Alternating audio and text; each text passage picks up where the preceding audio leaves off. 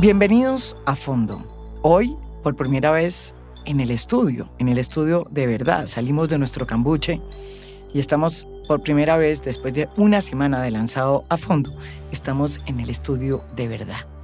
Y estamos con Alejandro Gaviria, una persona que siempre me ha acompañado curiosamente cada vez que emprendo un nuevo proyecto periodístico.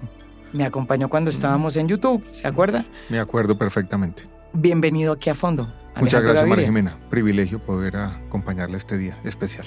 Bueno, ustedes saben muy bien que Alejandro Gaviria, después de muchos rumores, decidió lanzarse y echarse al agua en eh, materia política y probar suerte como candidato presidencial en una contienda que tiene, según me cuentan en un informe o un estudio que leí hace poco, más de 60 candidatos. Casi que creo que eh, el número pues podría llegar hasta 80 candidatos, hmm.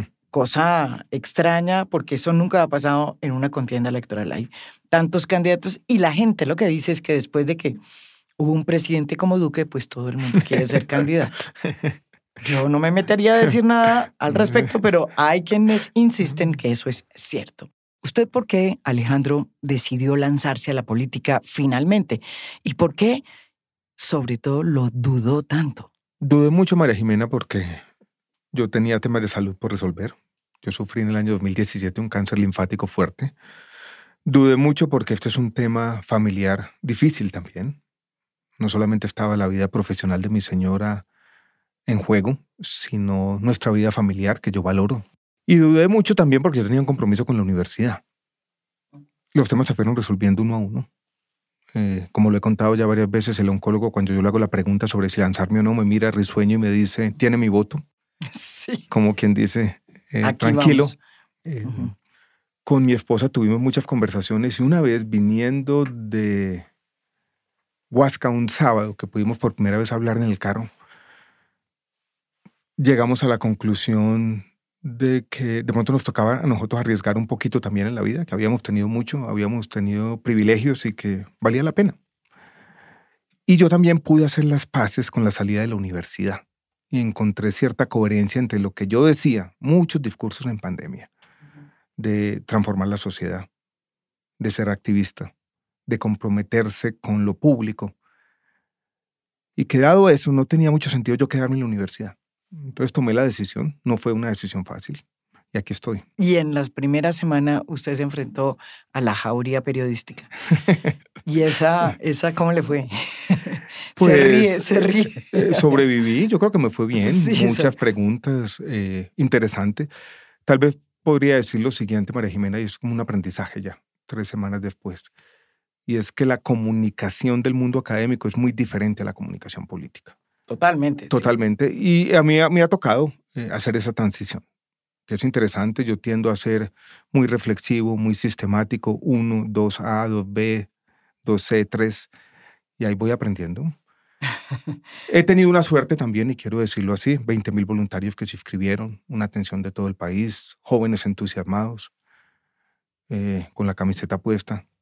Ser beneficiario de una confianza pública, sobre todo de jóvenes y usted en esa primera semana dijo varias cosas. Una, ha causado mucho impacto, digamos, en ciertos sectores y ha producido incluso encuestas, ¿sí? como la que hizo el Centro Nacional de Consultoría para la revista Semana. Luego de que usted dijo en la primera semana, cuando anunció su candidatura, públicamente que es ateo. También me dijo usted en otra entrevista, que además valoro mucho, que también había fumado marihuana, como Clinton, ¿sí? que me parece que es también muy honesto. Yo y, lo... y, que, ¿Y que se le vino el mundo encima o no? Más o menos. Yo lo dije en esa primera semana de entrevista porque me lo preguntaron. No lo anticipaba de esa manera. Yo creí que este tema iba a salir, pero iba a salir más adelante en la campaña. Sí. Y el tema fue creciendo y en la segunda semana de campaña, apenas en dos semanas, se convierte este en un tema de debate nacional. No anticipaba eso, María Jimena, pero me parece interesante. Yo creo que me ha servido para explicar mi posición para explicar que la libertad de cultos y la libertad de pensamiento y la forma de entendernos en quienes piensan distinto es una base de la democracia, consagrada en nuestra Constitución, para explicar una posición que yo tengo y es que de todos los mandamientos quizás donde los podemos encontrar todos es el amor al prójimo, difícil de practicar.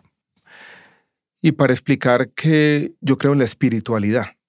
Y algunos de estos libros que yo he escrito, en el fondo, son una descripción de lo que yo considero la espiritualidad. La forma de relacionarse con el mundo, la forma de despedirse de los seres queridos, la forma de entender nuestro paso por la tierra. Esa idea de que la poesía es una forma de oración, si se quiere, que me parece interesante y yo creo que hay una oportunidad, lo veo políticamente, de tratar estos temas seriamente, demostrar que podemos tener conversaciones sobre estos temas sin caer en la estigmatización del otro. No esperaba que algunos de quienes están en esta contienda política usaran el tema religioso de una forma que me parece un poquito oportunista, aunque no quiero quejarme más de la cuenta. ¿Como, como quién? Como Gustavo Petro, por ejemplo. Porque coincidió, dice usted, con el precisamente el momento en que había una decisión por parte de ciertos sectores de, de los cristianos, sobre todo de la costa, de apoyar a Gustavo Petro. Yo creo que se presentó esa oportunidad y esa adhesión que tenía algunos sectores cristianos y la oportunidad de dar un discurso y el ser bastante explícito sobre su posición religiosa y hacer algunas indirectas. Como cristiano que soy, católico, esa es mi tradición, así me eduqué en una escuela de hermanos lasallistas, en un colegio público. Él dijo, Gustavo Petro, que él era católico. No, él dijo, la palabra no es católico, que era creyente. Creo que dijo también católico. Católico, ¿no es verdad? Que dijo creyente y católico, sí. ¿A usted le sorprendió? No, no me sorprendió, no me sorprendió. Lo que me sorprendió fue el momento, eh, la puesta en escena, la vehemencia tal vez, y la forma como lo hizo en el contexto de alianzas políticas, incluso con personas que claramente no son progresistas. Lo dice usted porque precisamente Gustavo Petro ha recibido el apoyo de un cristiano que ha tenido comentarios homofóbicos que incluso han molestado a muchos miembros petristas y también por lo que dijo en la entrevista que le hizo el País de Madrid a Gustavo Petro sobre el feminismo. Gustavo Petro dijo en, ese, en esa entrevista muy polémica que él creía era en un feminismo popular, que representaba a la verdadera mujer y no en el feminismo que pretenciosamente enarbolan muchísimas feministas, que más o menos las descabezó y les dijo que no eran representantes realmente de las mujeres populares porque eran unas privilegiadas. Más o menos, mejor dicho, se metió con todo el movimiento feminista. ¿Se refiere a eso? Voy a hacer una confesión, María Jimena. Em, yo creo que yo soy más progresista que Petro, mucho más.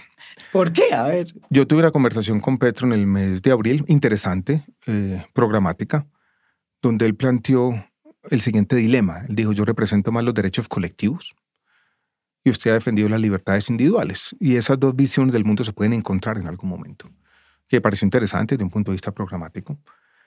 En algún momento en medio de la conversación yo hice un inventario de las libertades individuales que me parecen importantes. Hablé de un enfoque distinto al problema de las drogas, que no sea prohibicionista, del derecho a morir, morir dignamente que yo había defendido siendo ministro de Salud y mencioné los derechos sexuales y reproductivos, incluida la interrupción voluntaria del embarazo. Y él me miró y me dijo, ese tema no, de manera bastante enfática. O sea, usted está sugiriendo que Gustavo Petro estaría en desacuerdo con la legalización del aborto que en este momento está siendo considerada por la propia Corte Constitucional.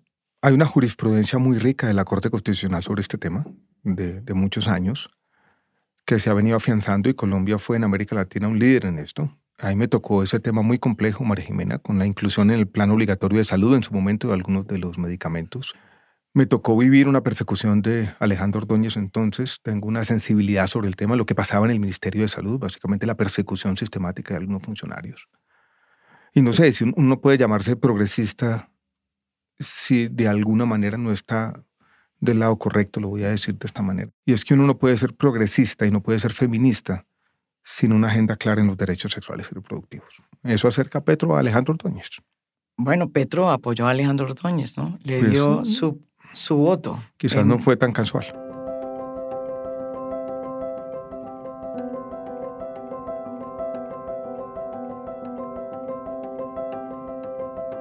Yo soy ateo. ¿Por qué? Respetuoso. Eh, soy ateo como producto de lo que he leído, de lo que he vivido, de la forma como concibo el mundo, pero me gusta la espiritualidad. Su decisión de decir que usted es ateo produjo una encuesta del Centro Nacional de Consultoría para la revista Semana que apareció eh, en estos últimos días. Se concluyó ahí, en esa entrevista, en esa, perdón, en esa encuesta, que solo el 1% de los votantes estaría dispuesto a elegir a un ateo y que el otro 38% dice que votaría por un creyente y un 57% dijo que no le importan las creencias religiosas del candidato. Todo esto, además de lo que ya ha pasado. El último candidato presidencial que dijo que era ateo, que fue Antanas Mocus, pues creo que se le vino la caballería entera de la campaña del entonces candidato presidencial Juan Manuel Santos y lo acribilló y lo acabó. Y mucha gente dice que ese fue su punto más débil y que por eso Mocus perdió las elecciones. ¿Usted cree que este, este país ha cambiado? La misma encuesta dice que el 57% de los colombianos no tendrían en cuenta las creencias religiosas de un candidato a la hora de votar, o sea que muestra también cierta apertura. Yo creo, María Jimena, que sin oportunismo, sin necesidad de tomarme fotos, yo puedo tener muchos creyentes católicos o cristianos que voten por mí, que se sintieron identificados en ese discurso. Cuando yo estaba enfermo de cáncer y me entregaban una imagen de la Virgen y yo la guardaba porque de alguna manera lo que creen los otros nos debe importar siempre a todos. ¿Y usted guardaba la imagen de la Virgen? Sí, la guardaba en un cajoncito como un acto de buena voluntad, como un testimonio del amor de los otros, si se quiere. Ah, esto puede sonar un poco grandilocuente. Pero en parte esta candidatura es distinta porque se trata de eso. Quizás que el país cambie y que esa forma de estigmatización que es casi decimonónica quede atrás y quede atrás quizás para siempre. Yo quiero creer que el país ha cambiado, quiero creer que parte de este debate es una oportunidad para cambiar, quiero creer que se puede tener conversaciones adultas con la sociedad, quiero creer que muchos de los líderes religiosos católicos y cristianos están dispuestos a hacer ese cambio y quiero creer que todos nos vamos a respetar.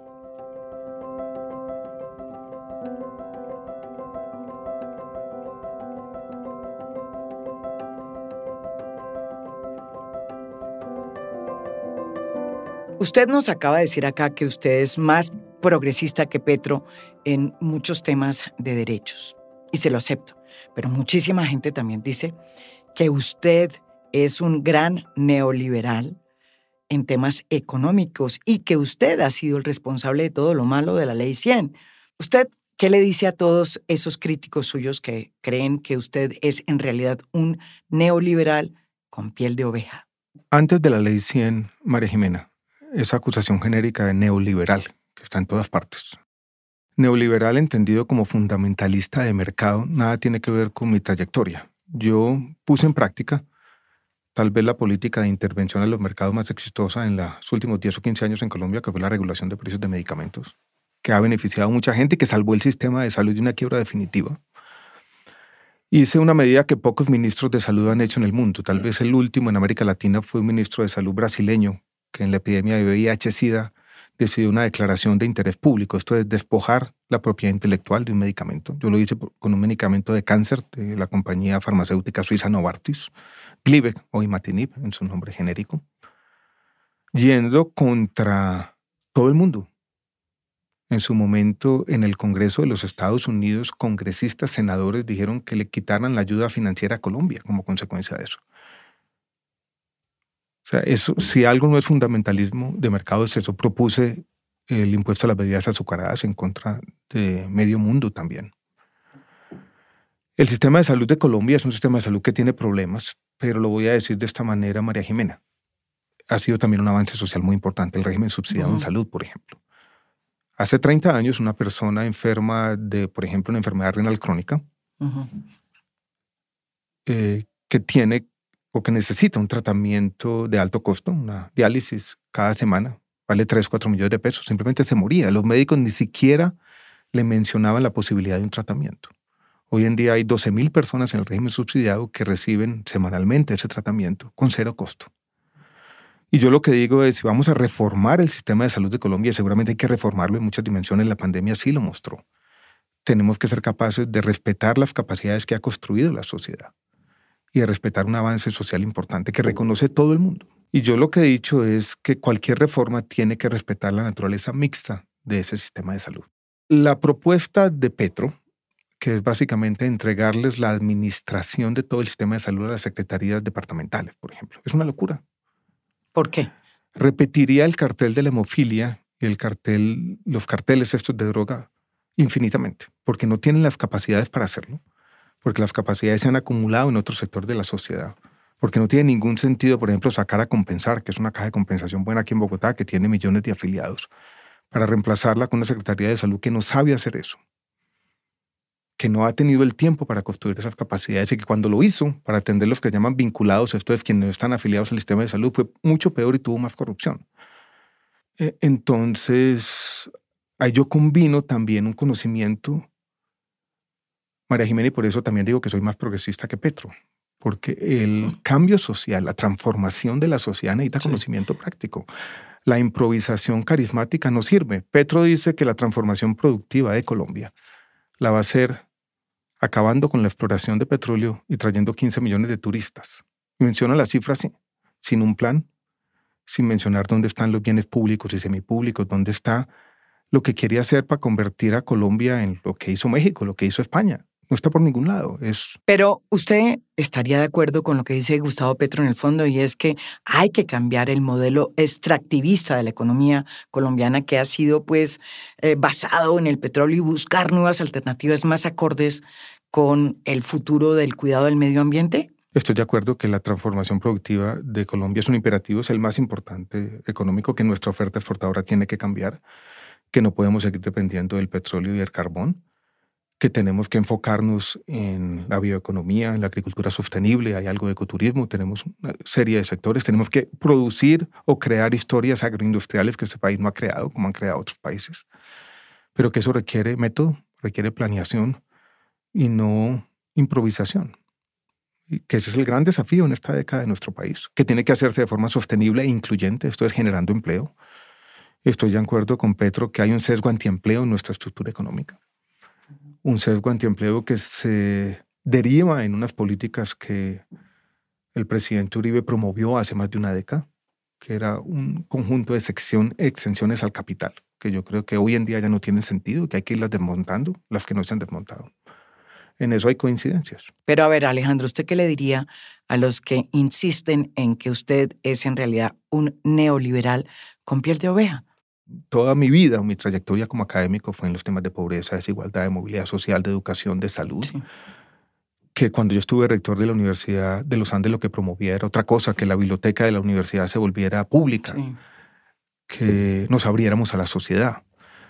Eso es una estigmatización. Ahora, yo creo que una economía seria tiene que respetar, por ejemplo, eh, el equilibrio fiscal. O sea, que uno no puede de la nada emitiendo dinero. Que es lo que propone también Petro, que es corregir los desequilibrios de la economía. preste, sí. No ha sido muy claro en la propuesta, ¿no? Porque a veces parece definirla de tal manera que sí es una emisión pura, a veces parece definirla de tal manera que simplemente hacer lo que el Banco de la República está haciendo. Entonces hay un poquito de indefinición sobre qué es lo que quiere hacer.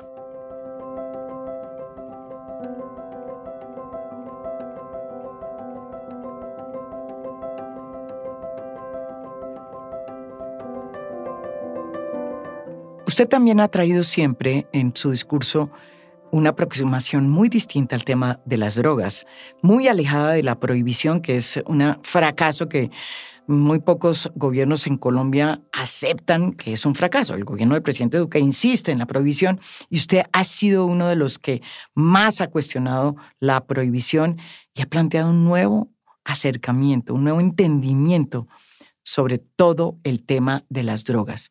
Le ha costado eso también mucho. ¿En qué consiste realmente esa nueva visión tan alejada de la prohibición? Uno de los desafíos grandes es generar oportunidades para los campesinos en la periferia de Colombia. Y eso es fundamental. Es mi oposición, si se quiere, enfática al tema de las personas aéreas con glifosato, como lo hice como ministro. El segundo, la búsqueda de una regulación distinta, sobre todo en el tema del cannabis que tiene sentido desde un punto de vista de salud pública. Lo que ha mostrado, por ejemplo, la regulación del tabaco es que usted tiene altos impuestos, tiene advertencias sanitarias en las cajetillas, tiene prohibición a la publicidad y la promoción y el patrocinio, eso funciona mejor para prevenir el consumo problemático que el prohibicionismo. Entonces, que tendría sentido una regulación distinta, más adecuada del cannabis de uso adulto, como se dice hoy en día. Eso le quitaría combustible al microtráfico. Eso concentraría los esfuerzos de la policía en lo que toca, no en meter un consumidor esporádico a la cárcel. Hay testimonios interesantes de jefes de la policía en los Estados Unidos que han dicho que con la legalización de facto de la marihuana, ellos están felices porque por fin están haciendo lo que toca, perseguir a las organizaciones criminales y estar a favor de la gente, no en contra de la gente. Uno lo oye haciendo estos discursos que son muy progresistas, evidentemente, y que coinciden con todo lo que usted ha estudiado y ha escrito, además. Pero no solamente haciendo los discursos, yo lo practiqué como ministro de Salud, por eso puedo decir que soy más progresista. No es carreta. Bueno, eso me parece que está para que la gente, toda la gente que nos está escuchando empiece a hablar. Se lo voy a, se lo voy a preguntar a Petro, se lo voy a preguntar a Petro. Y entonces vamos al tema que tanto lo ha rodeado desde que usted lanzó su candidatura.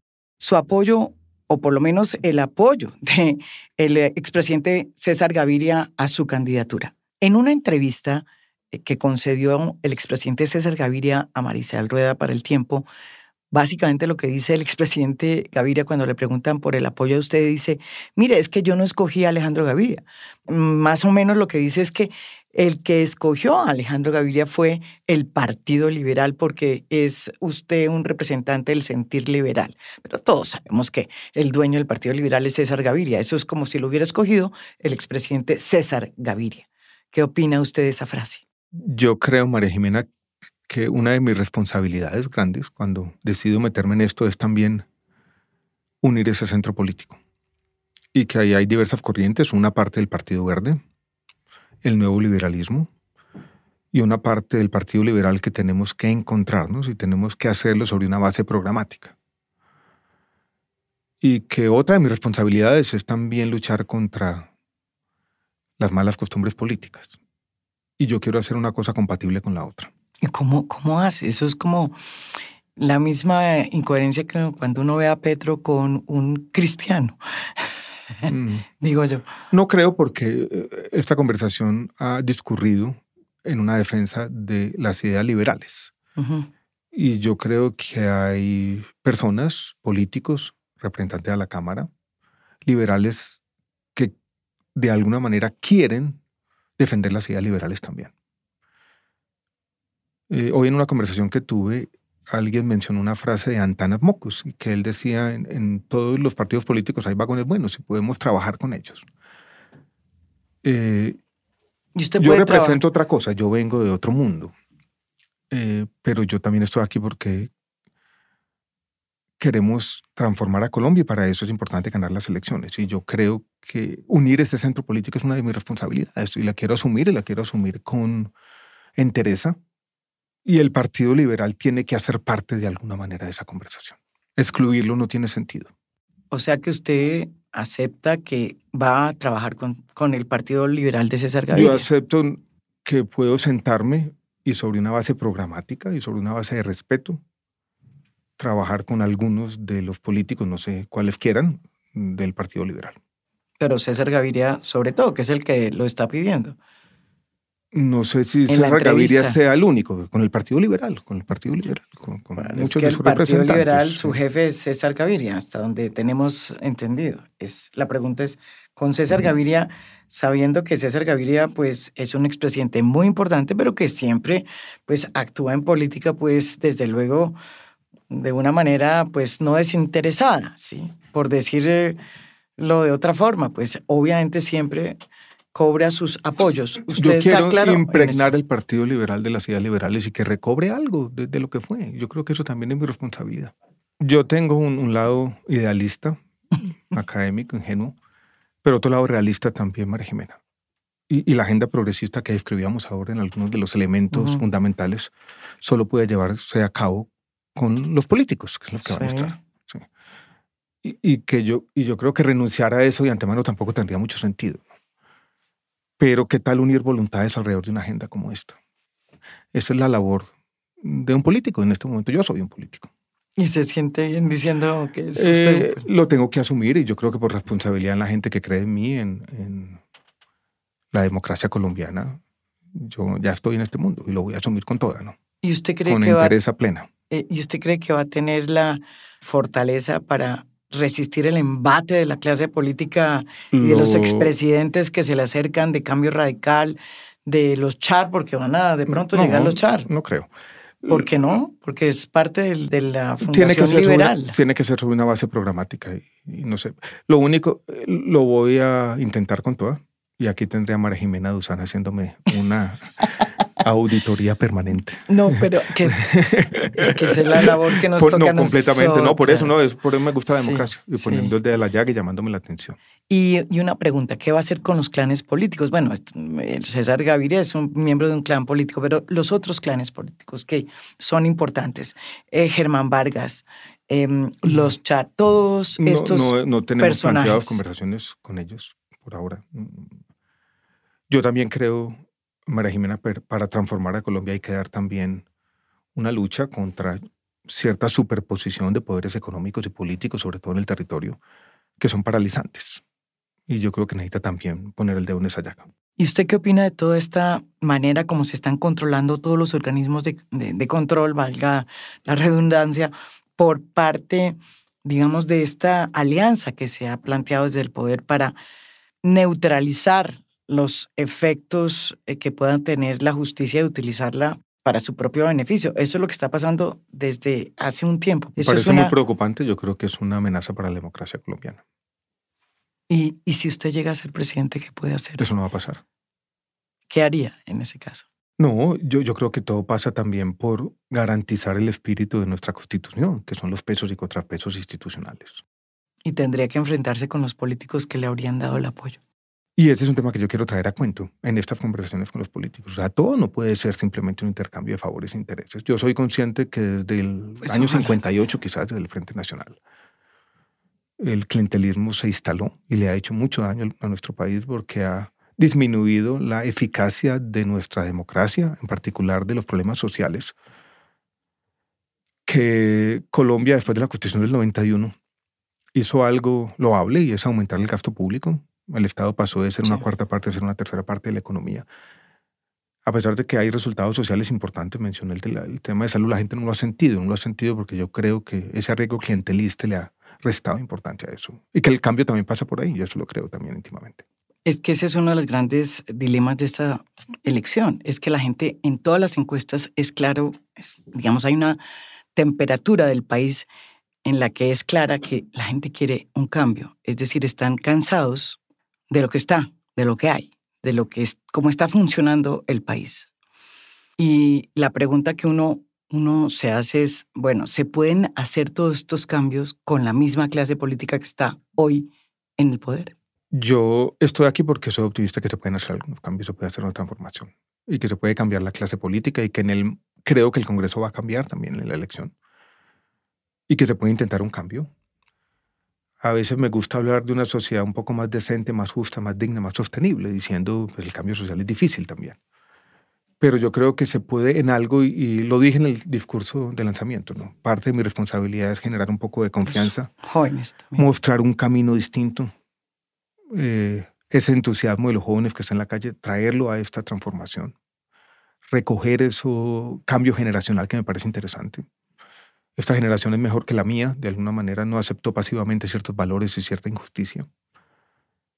Eh, está más informada, conoce más el país. Y yo quiero responder a eso también.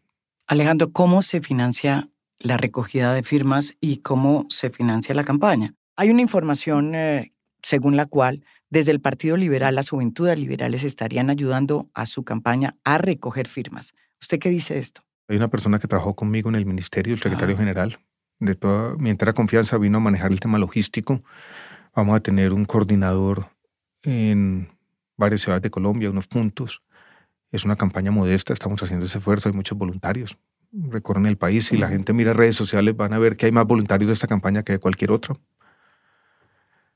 Eh, dijimos al comienzo que queremos que la campaña la financien personas naturales, pusimos un tope indicativo de no más de 10 millones de pesos por persona. La campaña es modesta, tal vez demasiado, sobre todo dado el hecho de que yo me tengo que dar a conocer en la mitad del país que todavía no me conoce, un tema de posicionamiento, de pauta, que cuesta plata y todavía no sabemos si vamos a tener los recursos suficientes.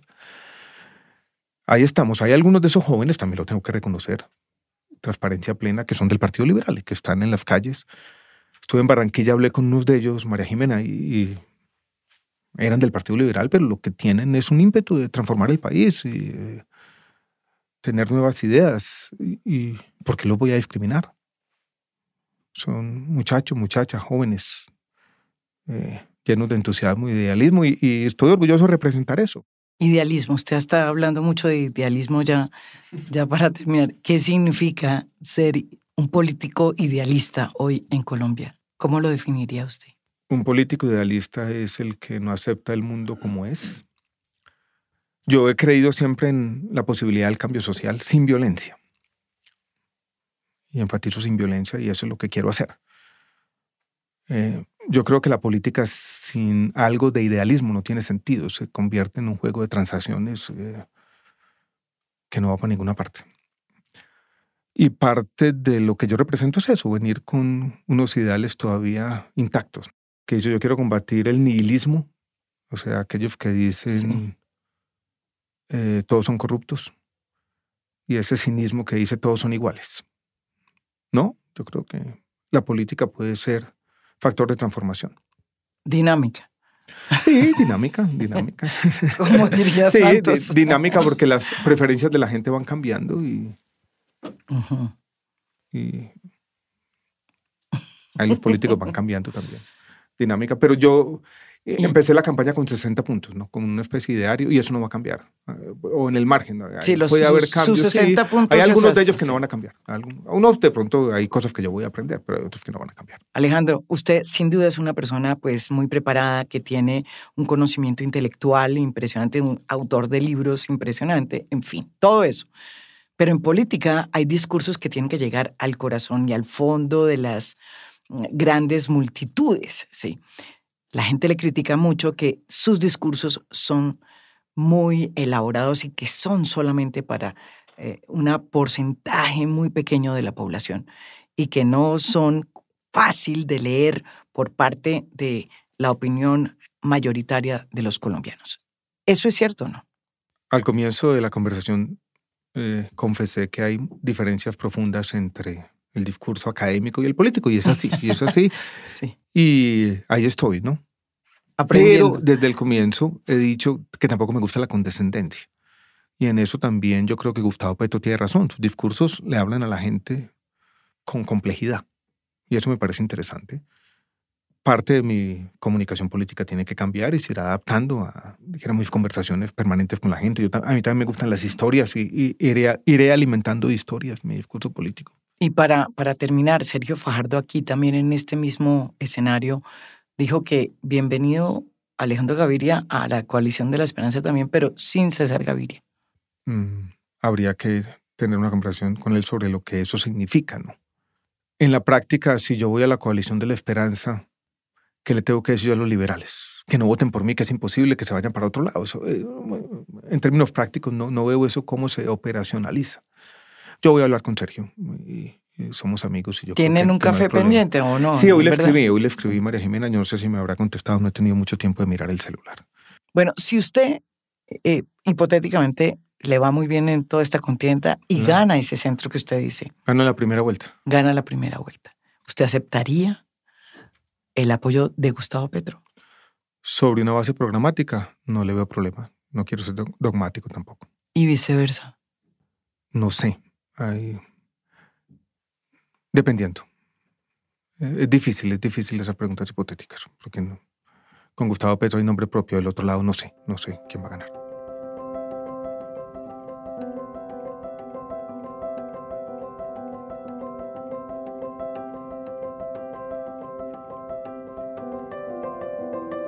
Bueno, espero volverlo a tener acá cuando ya A ver si su idealismo sigue en columne. Sobre Eh. todo, este sería un barómetro de, de la medición del idealismo de Alejandro Gaviria. Aquí volveré, María Jimena. Pero es importante para la política tener ideales, porque de eso sí que... Pues por eso estoy yo Nos metido hace aquí, falta. Por eso estoy aquí metido.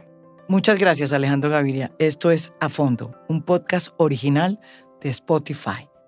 Soy María Jimena Duzán.